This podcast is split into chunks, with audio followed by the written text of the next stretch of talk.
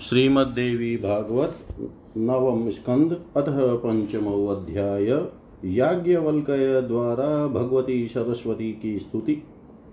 श्री नारायण उवाच।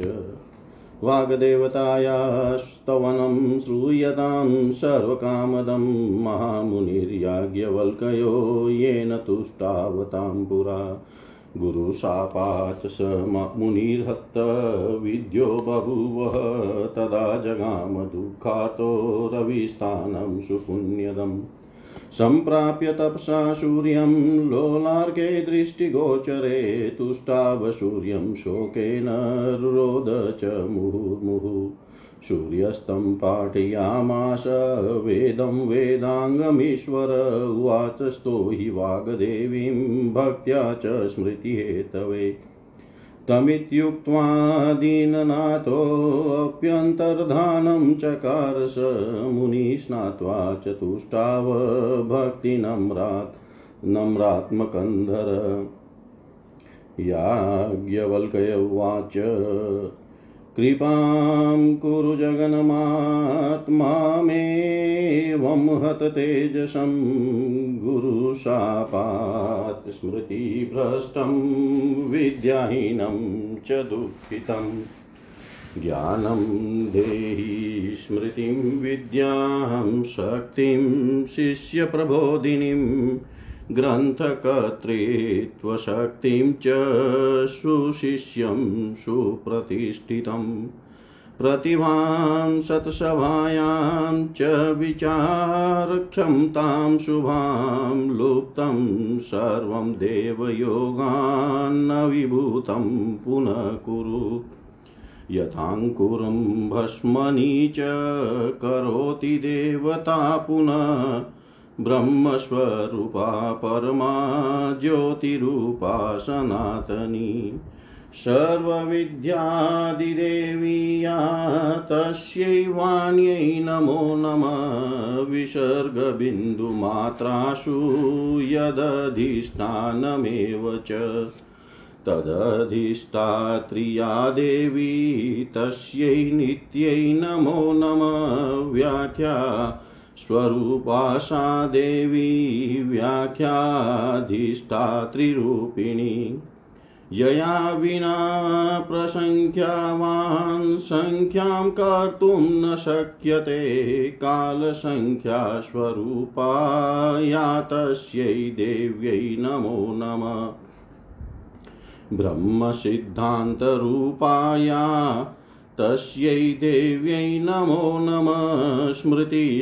स्मृतिशक्तिज्ञानशक्तिबुद्धिशक्तिस्वरूपिणी प्रतिभाकल्पनाशाक्त्यां च तस्यै नमो नमः। सनत्कुमारो, ब्रह्माणं ज्ञानं पप्रच्छ यत्र वै।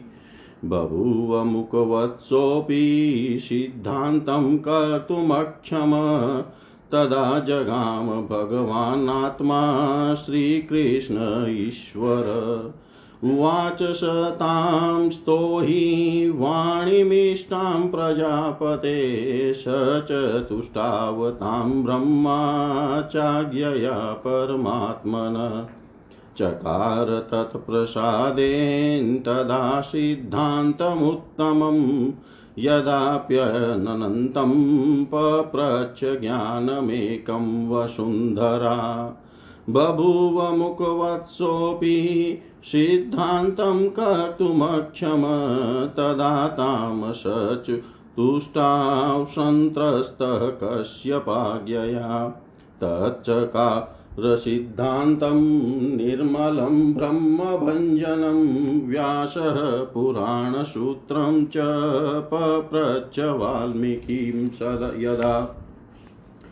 मौनीभूतश्च सस्मार्तामेव जगदम्बिकां तदा चकार सिद्धान्तं तद्वरेण मुनीश्वर सम्प्राप्य निर्मलं ज्ञानं ब्रह्माण्डध्वंसदीपकं पुराणसूत्रं श्रुत्वा च व्यासकृष्णकलोद्भव। तां शिवां वेददध्यौ च सत्वशं च पुष्करे तदा त्वतो वरं प्राप्य सत्कवीन्द्रो बभूव।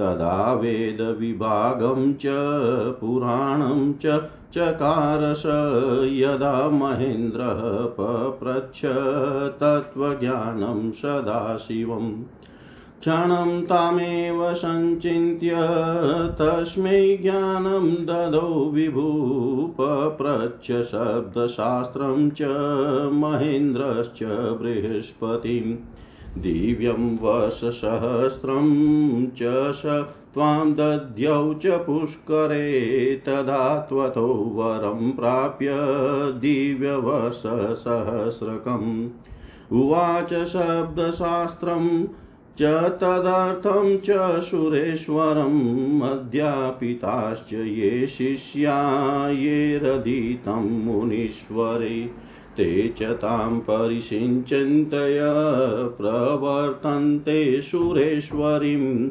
त्वं संस्तुता पूजिता च मुनीन्द्रैर्मनुमानवै। दैत्येन्द्रियश्च सुरेश्चापि ब्रह्मविष्णुशिवादिभिः जडीभूतसहस्रास्य पञ्चवक्त्रश्चतुर्मुख। यां स्तोतुं किमहं स्तोमि तामेकास्येन मानव इत्युक्त्वा याज्ञवल्क्यश्च भक्तिनम्रात्मकन्दर। प्रणनां निराहारो रुरोद च मुहुर्मुहुः ज्योतिरूपा महामाया तेन दृष्टाप्युवाच तम सुखविन्द्रो भवेत्युक्त्वा वैकुण्ठं च जगामः याज्ञवल्कय कृतं वाणी स्तोत्रमेततु य पठेत्। स कवीन्द्रो महावाग्मी बृहस्पतिसमो भवेत्। महामूर्खश्च दुर्बुद्धिर्वशमेकं यदा पठेत्। स पण्डितश्च मेधावी सुकवीन्द्रो भवेद्ध्रुवं स पण्डितश्च मेधावी। सुकवीन्द्रो भवेद्ध्रुवम् श्री नारायण बोले, हे मुने, अब आप वाक देवी सरस्वती का वह स्तोत्र सुनिए, जो सभी मनोरथों को पूर्ण करने वाला है और जिसके द्वारा महामुनि याज्ञवल्क्य ने प्राचीन काल में उन सरस्वती देवी की स्तुति की थी। गुरुदेव के शाप से वे मुनि अपनी विद्या से च्युत हो गए थे। तब दुखार्थ होकर वे पुण्य प्रद सूर्य तीर्थ लोलार्क क्षेत्र में चले गए। वहाँ पहुंचकर अपनी तपस्या से भगवान सूर्य के दर्शन प्राप्त करके उन्होंने सूर्य की स्तुति की तथा शोक से संतप्त होकर बार बार रुदन किया। उस समय भगवान सूर्य ने उन याज्ञवल्क्य को वेद तथा वेदांग पढ़ाया और उनसे कहा कि आप स्मरण शक्ति प्राप्त करने के लिए भक्ति पूर्वक सरस्वती देवी की स्तुति कीजिए। उनसे ऐसा कहकर दीनों के नाथ भगवान सूर्य अंतर्धान हो गए और याज्ञवल्क्य मुनि स्नान करके सिर झुकाकर भक्ति पूर्वक देवी सरस्वती की स्तुति करने लगे। याज्ञवल्क्य बोले, हे जगंजन हे जगजननी, गुरु के शाप से इस प्रकार, मुझ विनष्ट स्मृति वाले निस्तेज विद्या विहीन तथा दुखित पर कृपा कीजिए। आप मुझे ज्ञान, स्मरण शक्ति, विद्या शिष्यों को प्रबोध कराने वाली शक्ति, ग्रंथ निर्माण का सामर्थ्य, सुप्रतिष्ठित शिष्य तथा सजनों की सभा में अभिव्यक्ति हेतु प्रतिभा एवं उत्तम विचार विचार क्षमता प्रदान कीजिए। देव योग से मेरी लुप्त हुई इन समस्त शक्तियों को आप पुनः उसी प्रकार नवीन रूप में कर दीजिए, जैसे देवता भस्म में छिपे बीज को पुनः अंकुरित कर देते हैं। जो ब्रह्म स्वरूपिणी परमा ज्योति रूपा शाश्वत तथा सभी विद्याओं की अधिष्ठात्री देवी है, उन सरस्वती को बार बार नमस्कार है। विसर्ग बिंदु तथा मात्रा इन तीनों में जो अधिष्ठान रूप से विद्यमान है तथा जो उनकी अधिष्ठात्री देवी है, उन नित्या देवी को बार बार नमस्कार है, वे भगवती सरस्वती व्याख्या स्वरूपिणी तथा व्याख्या की अधिष्ठात्री भी है। जिनके बिना सुप्रसिद्ध गणक भी गणना कार्य नहीं कर सकते तथा जो साक्षात काल संख्या स्वरूपिणी है, उन देवी को बार बार नमस्कार है। जो ब्रह्म सिद्धांत स्वरूपा है, उन देवी को बार बार नमस्कार है। जो स्मरण शक्ति, ज्ञान शक्ति, बुद्धि शक्ति, प्रतिभा शक्ति तथा कल्पना शक्ति स्वरूपिणी है, उन देवी को बार बार नमस्कार है। एक बार जब सनत कुमार ने ब्रह्मा जी से ब्रह्म ज्ञान के विषय में पूछा था, उस समय ब्रह्म सिद्धांत की व्याख्या करने में वे ब्रह्मा मूक की भांति अक्षम हो गए थे। उसी समय स्वयं परमात्मा श्री कृष्ण वहाँ आ गए और उन्होंने कहा, हे प्रजापते, आप भगवती सरस्वती को अपनी इष्ट देवी बनाकर उनकी स्तुति कीजिए। परमात्मा श्री कृष्ण की आज्ञा पाकर ब्रह्मा जी ने उन सरस्वती की स्तुति की। उसके बाद वे सरस्वती की कृपा से उत्तम सिद्धांत का विवेचन करने में सफल हो गए। इसी तरह जब पृथ्वी ने शेष नाग से ज्ञान का एक रहस्य पूछा था, तब वे शेष भी मुख जैसे बन गए और सिद्धांत का विवेचन करने में असमर्थ रहे। तब अत्यंत व्यथित हृदय शेष ने कश्यप की आज्ञा के अनुसार उन सरस्वती की स्तुति की। तदनंतर वे ब्रह्म का नाश करने वाले उस पवित्र सिद्धांत का विवेचन कर सके। ऐसे ही जब व्यास ने वाल्मीकि से पुराण सूत्र पूछा, तब वे मौन हो गए और जब उन्होंने उन्हीं जगदम्बा सरस्वती का स्मरण किया, तत्पश्चात उनके वर से ब्रह्म रूपी अंधकार को मिटाने वाला ज्योति सदृश निर्मल ज्ञान प्राप्त करके मुनीश्वर वाल्मीकि पुराण सिद्धांत का प्रतिपादन करने में समर्थ हो सके। भगवान कृष्ण के अंश से उत्पन्न व्यास जी ने उस पुराण सूत्र को सुनकर उन कल्याणमयी सरस्वती को जाना और पुष्कर क्षेत्र में सौ वर्षों तक उनकी उपासना की।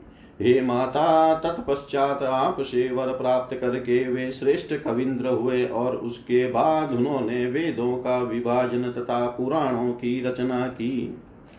जब इंद्र ने भगवान शंकर से तत्व ज्ञान के संबंध में पूछा, तब क्षण भर उन सरस्वती का ध्यान करके ही शिव जी ने उन इंद्र को ज्ञानोपदेश दिया।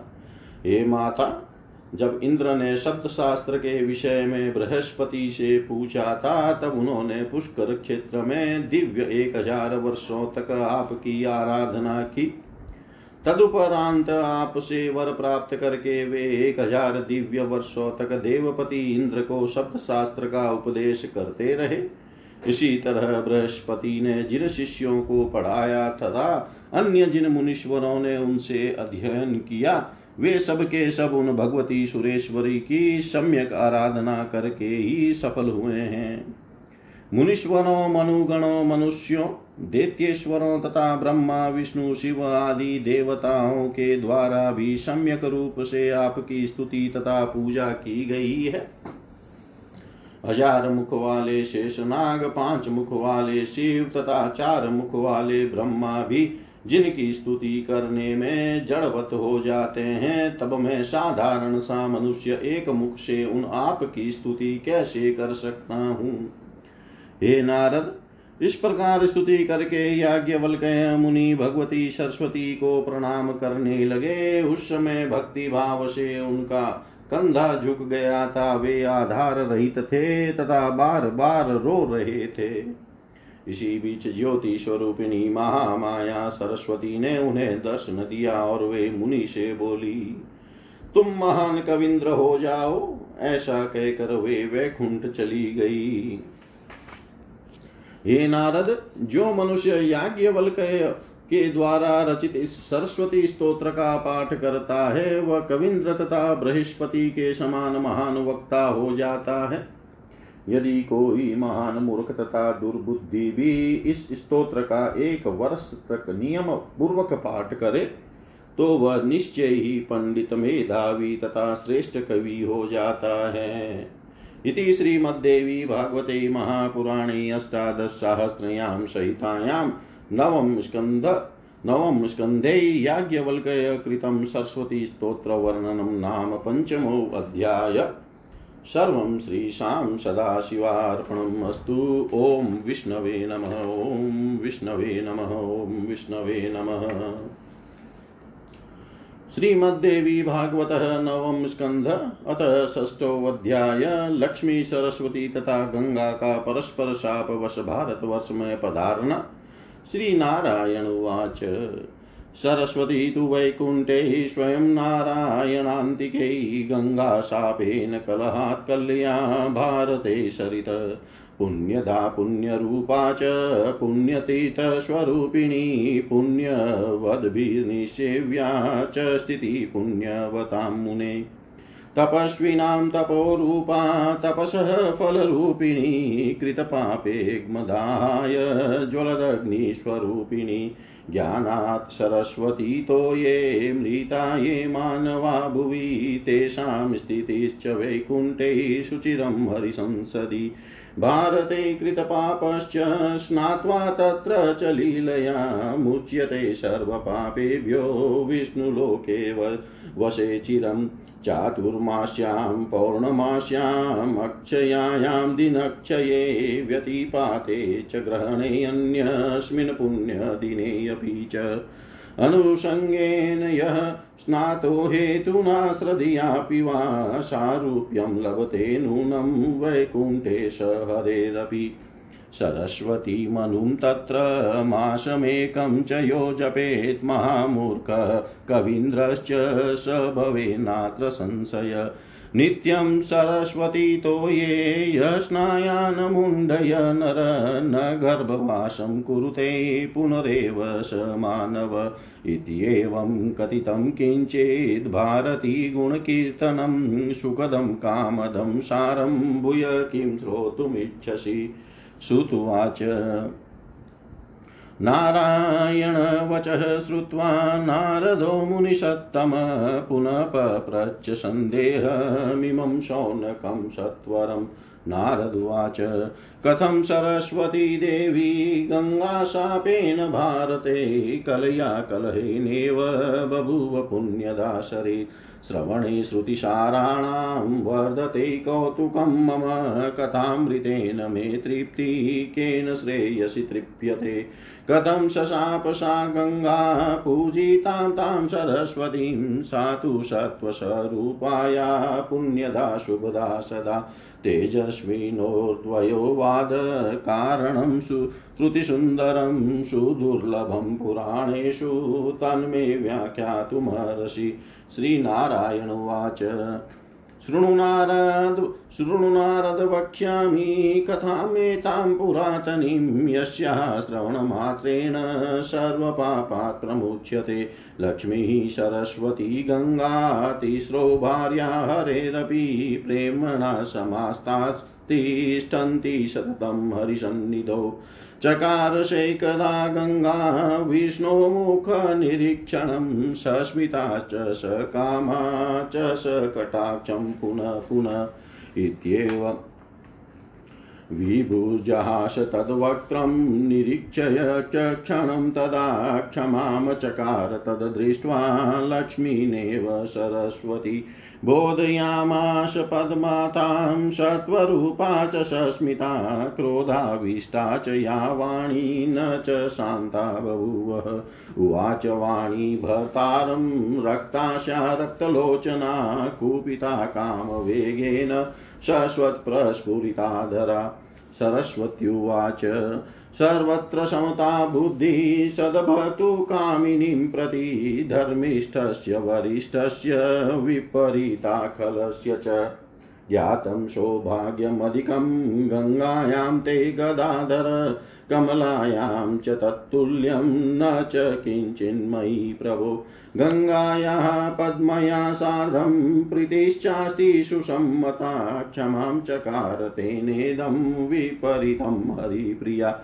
किं किं जीवनेन मे अत्रे दुर्भ वर्गायाश्च साम्प्रतं निष्फलं जीवनं तस्यायापत्युप्रेमवञ्चिता त्वां सर्वे सत्त्वरूपं च ये वदन्ति मनीषिण, ते च मूर्खा न वेदज्ञा न जानन्ति मतिं तव। सरस्वती वचः श्रुत्वा दृष्ट्वा तां कोपसंयुतां मनसा च समालोच्य स जगां वै सभाम् गते नारायणे गङ्गामुवाच निर्भयं रुषा वागधिष्ठा त्रिदेवी सा, वाक्यं श्रवणदुष्करं हे निर्लजे, हे सकामे, स्वामी गर्वं करोषि किम्, अधिकं स्वामि सौभाग्यं विज्ञापयितुमिच्छसि।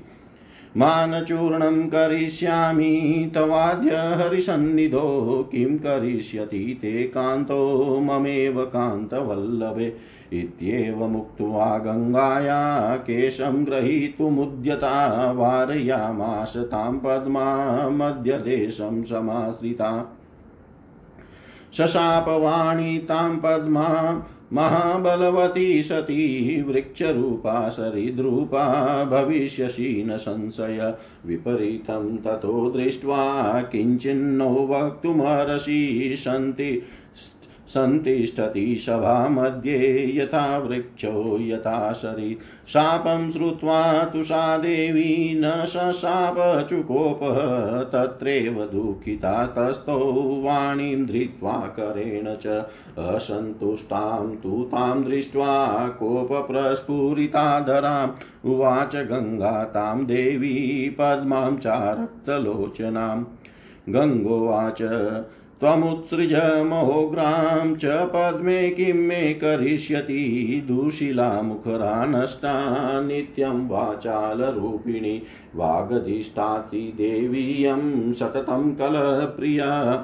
यावती योग्यतां चास्या, यावती शक्तिरेव च। तथा करोतु वादं च, मया साधं च, दुर्मुखी स्वबलं यन्मम बलं विज्ञापयितुमिच्छति। जानन्तु सर्वे उभयो प्रभावं विक्रमं सतीत्येवमुक्त्वा सा देवी, वाण्यै शापं ददाविति। सरितस्वरूपा भवतु सा। या त्वां च शशापः अधोमत्र्यं सा प्रयातु सन्ति यत्रेव पापिन, कलौ तेषां च पापानि ग्रहीष्यति न संशय इत्येवं वचनं श्रुत्वा तां शशाप सरस्वती। त्वमेव व्या तमेव यास्यसि महीं पापि पापं लभिष्यसि, एतस्मिन्नन्तरे तत्र भगवानाजगामः। चतुर्भुज चतुर्भिश्च पाशदेश चतुर्भुजे सरस्वतीं करे धृत्वा वासयामास वक्षसि। बोधयामास सर्वज्ञ, सर्वज्ञानं पुरातनं श्रुत्वा रहस्यं तासां च शापस्य कलहस्य च। उवाच दुःखितास्ताश्च, वाचं सामयिकीं विभु? श्रीभगवानुवाच लक्ष्मी त्वं कलया गच्छ धर्मध्वज गृहं शुभे। अयोनिशम्भवा भूमौ, तस्य कन्या भविष्यसि, तत्रैव देवदोषेण वृक्षत्वं च लभिष्यसि। मन्दशंस्यासुरस्येव शङ्खचूडस्य कामिनी भूत्वापश चाचमत्पत्नीं भविष्यसि न संशय त्रैलोक्यपावनी नाम्ना तुलसीति च भारते कलया च सरिद्भावं शीघ्रं गच्छ वरानने। भारतं भारती शापा नाम्ना पद्मावती भव गङ्गे यास्यसि पश्चात् त्वं मंसेन विश्वपावनी। भारतं भारती शापात् पापदाहाय पापिनां भगीरथस्य तपसा तेन नीतासु कल्पिते। नाम्ना भागीरथी पूता भविष्यसि महीतले। मन्दसस्य समुद्रस्य जाया जायेर्ममाज्ञया। मत्कलांसस्य भूपस्य शन्तनोश्च सुरेश्वरी गङ्गाशापेन कलया भारतं गच्छ भारती। कलहस्य फलं भुक्ष्व सपत्नीभ्यां साच्युते। स्वयं च ब्रह्मसदने भ्रमणकामिनी भव। गङ्गायातु शिवस्थानम् अत्र पद्मेव तिष्ठतु शान्ता च क्रोधरहिता मदभक्ता सत्त्वस्वरूपिणी।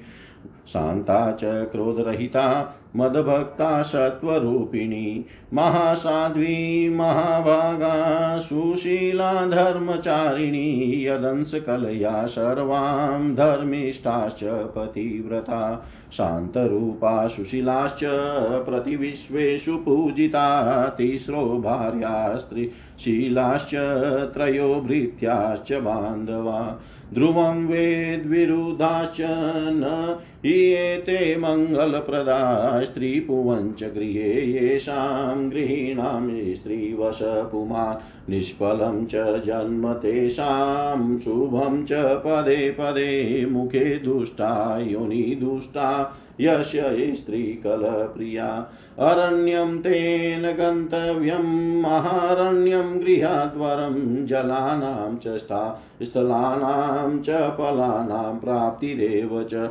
सततं सुलभा तत्र, न तेषां गृह एव च। वरमग्नौ स्थितिर्हिस्र, जन्तूनां सन्निधो सुखम्।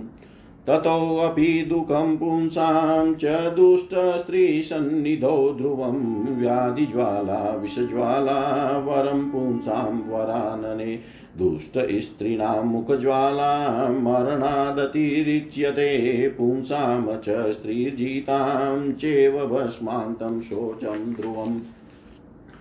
यदग्निकुरुते कर्म न तस्य फलभाग् भवेत् निन्दितोऽत्र परत्रेव सर्वत्र नरकं व्रजेत्। यो जीवन्नपि मृतो हि स भग्नीनां च सपत्नीनां नेकत्र श्रेयसे स्थितिः। एक भार्य सुखिनेव बहुभार्य कदाचन, गच्छ गङ्गे शिवस्थानं, ब्रह्मस्थानं, सरस्वती। अत्र तिष्ठतु मद्गेहे सुशीला कमलालया, सुसाध्या, यस्य पत्नी च सुशीला च पतिव्रता। इह स्वर्गे सुखं तस्य धर्मो मोक्षपरत्र च पतिव्रता यस्य पत्नी स च मुक्तशुचि सुखी जीवन्मृतो अशुचिर्दुःखी दुःखीला पतिरेव च जीवन्मृतो अशुचिर्दुःखी दुःखीशीला पतिरेव च। श्री नारायण बोले हे मुने, साक्षात भगवान विष्णु के पास वैकुंठ में रहने वाली सरस्वती कलह के कारण गंगा जी के द्वारा दिए गए शाप से भारतवर्ष में अपनी एक कला से नदी रूप में प्रतिष्ठित है। ये सरस्वती पुण्यदायिनी पुण्य रूपिणी पुण्य तीर्थ स्वरूपिणी तथा पुण्यवान मनुष्यों की आश्रय है। अतः पुण्यात्मा लोगों का, लोगों को इनका सेवन करना चाहिए। ये सरस्वती तपस्वियों के लिए तप रूपिणी है और उनकी तपस्या का फल भी वे ही हैं। ये मनुष्य के द्वारा किए गए पाप रूप ईंधन को दग्ध करने के लिए प्रज्वलित अग्नि स्वरूपा है। सरस्वती की महिमा को जानते हुए जो मनुष्य इनके जल में अपना प्राण त्याग करते हैं, वे वैकुंठ में वास करते हुए दीर्घ काल तक भगवान श्री हरि की सन्निधि प्राप्त करते हैं। भारत में रहने वाला कोई मनुष्य पाप कर लेने के बाद खेल खेल में भी सरस्वती में स्नान कर लेने मात्र से सभी पापों से मुक्त हो जाता है और दीर्घ काल तक विष्णु लोक में निवास करता है। जो मनुष्य चातुर्माश्य में पूर्णिमा तिथि पर अक्षय नवमी के दिन क्षय तिथि को तथा व्यतिपात या ग्रहण के अवसर अथवा अन्य किसी भी पुण्य दिन किसी हेतु से अथवा श्रद्धा पूर्वक सरस्वती में स्नान करता है, वह निश्चय ही वैकुंठ लोक में भगवान विष्णु का सारूप्य प्राप्त कर लेता है। जो मनुष्य एक महीने तक प्रतिदिन सरस्वती नदी के तट पर इनके मंत्र का जप करता है, वह महान मूर्ख होते हुए भी कविश्वर हो जाता है, इसमें कोई संदेह नहीं है। जो मनुष्य मुंडन कराकर प्रतिदिन सरस्वती के जल में स्नान करता है, वह मनुष्य फिर से माता के गर्भ में वास नहीं करता है।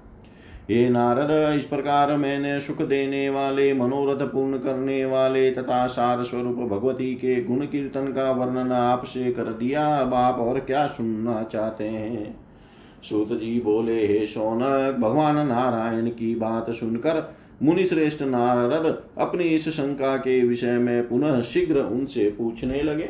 नारद जी बोले, ये भगवती सरस्वती कलह के कारण गंगा जी के साप से भरतवर्ष में अपनी कला से पुण्यदायिनी नदी के रूप में कैसे प्रकट हो गई? वेदों के सार स्वरूप कथानकों को सुनने हेतु मेरा कोतूहल बढ़ गया है। इस कथामृत को सुनकर ही मुझे तृप्ति होगी। अपने कल्याण के विषय में कौन संतुष्ट होता है? जो सर्वदा पुण्य तथा कल्याण प्रदान करने वाली है, उन सत्व स्वरूपा गंगा ने पूज्य सरस्वती को शाप क्यों दे दिया? इन दोनों तेजस्वनी देवियों के विवाद का कारण निश्चय ही कानों के लिए सुखकर होगा। पुराणों में अत्यंत दुर्लभ उस वृतांत को आप मुझे बतलाइए। श्री नारायण बोले, हे नारद मैं यह प्राचीन कथा कह रहा हूँ, जिसके सुनने मात्र से मनुष्य सभी पापों से मुक्त हो जाता है। आप इसे सुनिए। लक्ष्मी, सरस्वती और गंगा, ये तीनों ही विष्णु की भार्याएँ हैं। ये बड़े प्रेम के साथ सदा, साथ सर्वदा भगवान विष्णु के समीप विराजमान रहती है। एक बार गंगा काम आतुर होकर मुस्कराती हुई कटाक्ष पूर्वक भगवान विष्णु का मुख निहार रही थी। तब भगवान विष्णु क्षण भर उनके मुख की ओर देख कर मुस्कराने लगे। उसे देख कर लक्ष्मी ने तो सहन कर लिया, किंतु सरस्वती ने नहीं। उदारता की मूर्ति लक्ष्मी ने हंसकर उन सरस्वती को समझाया, किंतु अत्यंत कोपाविष्ट वे सरस्वती शांत नहीं हुई। उस समय लाल नेत्रों तथा मुखमंडल वाली और कुपित तथा काम वेग के कारण निरंतर कांपते हुए होठों वाली सरस्वती अपने पति भगवान विष्णु से कहने लगी। सरस्वती बोली, एक धर्मनिष्ठ, श्रेष्ठ तथा उत्तम पति की बुद्धि अपनी सभी पत्नियों के प्रति समान हुआ करती है, किंतु दुष्ट पति की बुद्धि इसके विपरीत होती है। ये गदाधर, मुझे ज्ञात हो गया कि गंगा पर आपका अधिक प्रेम रहता है और लक्ष्मी पर भी उसी के समान प्रेम रहता है। किंतु हे प्रभो, मुझ पर आपका थोड़ा भी प्रेम नहीं है। गंगा और लक्ष्मी के साथ आपकी प्रीति समान है, इसीलिए गंगा के इस विपरीत व्यवहार को भी लक्ष्मी ने क्षमा कर दिया। अब यहाँ पर मुझे अभागिनी के जीवित रहने से क्या लाभ? क्योंकि जो स्त्री अपने पति के प्रेम से वंचित है, उसका जीवन व्यर्थ है। जो विद्वान लोग आपको सात्विक स्वरूप वाला कहते हैं, वे सब वेदज्ञ नहीं है, अपितु मूर्ख है। वे आपकी बुद्धि को नहीं जानते हैं। सरस्वती की यह बात सुनकर और उन्हें कोपाविष्ट देख कर भगवान ने मन ही मन कुछ सोचा और इसके बाद में वे वहाँ से बाहर निकल कर सभा में चले गए। भगवान नारायण के चले जाने पर वाणी की अधिष्ठात्री देवी उन सरस्वती ने कुपित होकर निर्भीकता पूर्वक गंगा से सुनने में अत्यंत कटु वचन कहा, हे निर्लज, हे सकाम, तुम अपने पति पर इतना गर्व क्यों कर रही हो? मेरे ऊपर पति का अधिक प्रेम रहता है, ऐसा तुम प्रदर्शित करना चाहती हो। हे कांत वल्लभे आज मैं भगवान विष्णु के सामने ही तुम्हारा अभिमान चूर्ण कर दूँगी। तुम्हारा वह पति मेरा क्या कर लेगा? ऐसा कहकर वे गंगा के बाल खींचने के लिए उद्यत हुई। तब लक्ष्मी ने दोनों के बीच में आकर उन सरस्वती को ऐसा करने से रोक दिया। इससे महान बलवती तथा सतीत्वमयी सरस्वती ने उन लक्ष्मी को शाप दे दिया कि तुम नदी और वृक्ष के रूप वाली हो जाओगी। इसमें कोई संदेह नहीं है। गंगा का विपरीत आचरण देख कर भी तुमने कुछ नहीं कहा और सभा के बीच में वृक्ष तथा नदी की भांति तुम जड़वत बन गई थी, इसलिए तुम वही हो जाओ। यह साप सुनकर भी लक्ष्मी ने न तो साप दिया और न क्रोध ही किया, वे सरस्वती का हाथ पकड़कर दुखित हो वहीं पर बैठी रह गई। कोप के कारण कांपते हुए ओटों तथा लाल नेत्रों वाली तथा और अत्यंत असंतुष्ट उस सरस्वती को देख कर गंगा लक्ष्मी से कहने लगी, गंगा बोली, हे पद्मे, तुम अत्यंत उग्र स्वभाव वाली इस सरस्वती को छोड़ दो। यह शील रहित मुखर विनाशिनी तथा नित्य वाचाल रहने वाली सरस्वती मेरा क्या कर लेगी?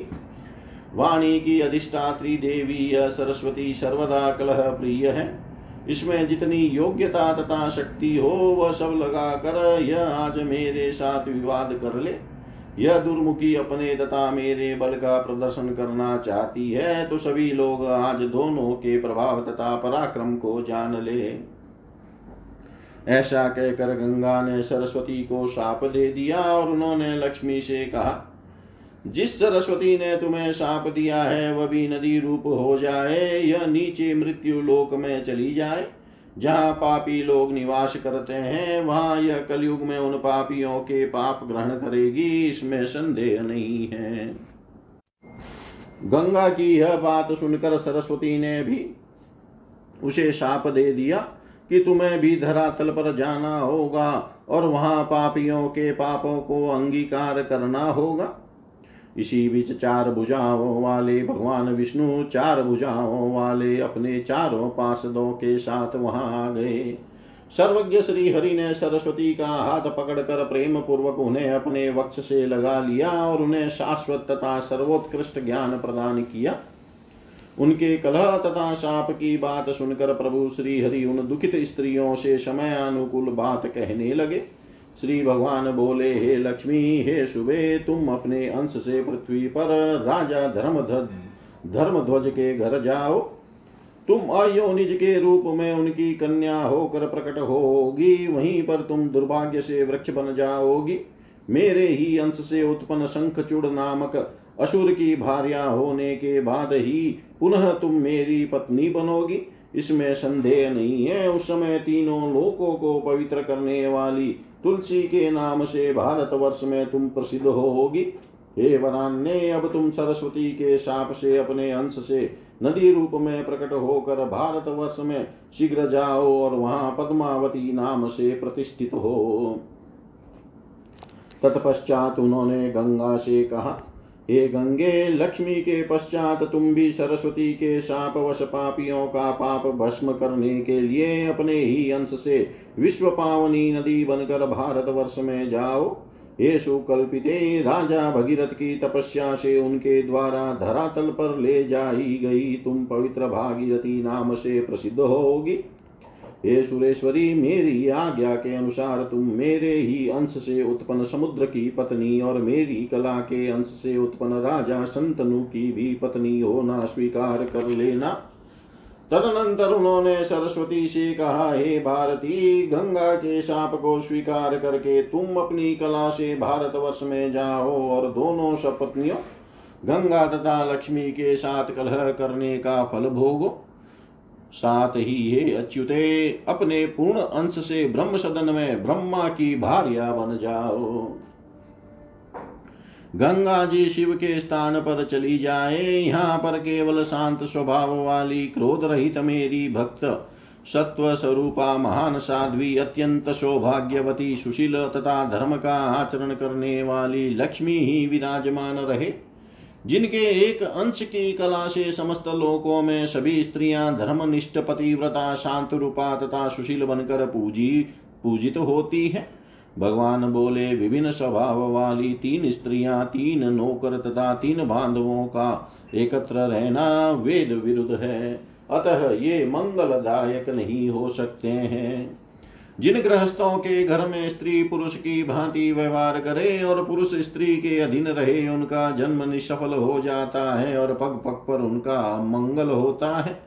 जिसका स्त्री मुख दुष्टा, कुवचन बोलने वाली, योनि दुष्टा, व्यभिचार में लिप्त रहने वाली तथा कलह प्रिया है। उस व्यक्ति को जंगल में चले जाना चाहिए, क्योंकि उसके लिए बड़े से बड़ा जंगल भी घर से बढ़कर श्रेयस्कर होता है। क्योंकि वहाँ उसे जल स्थल और फल आदि की निरंतर प्राप्ति होती रहती है, किंतु घर पर ये सब नहीं मिल पाते।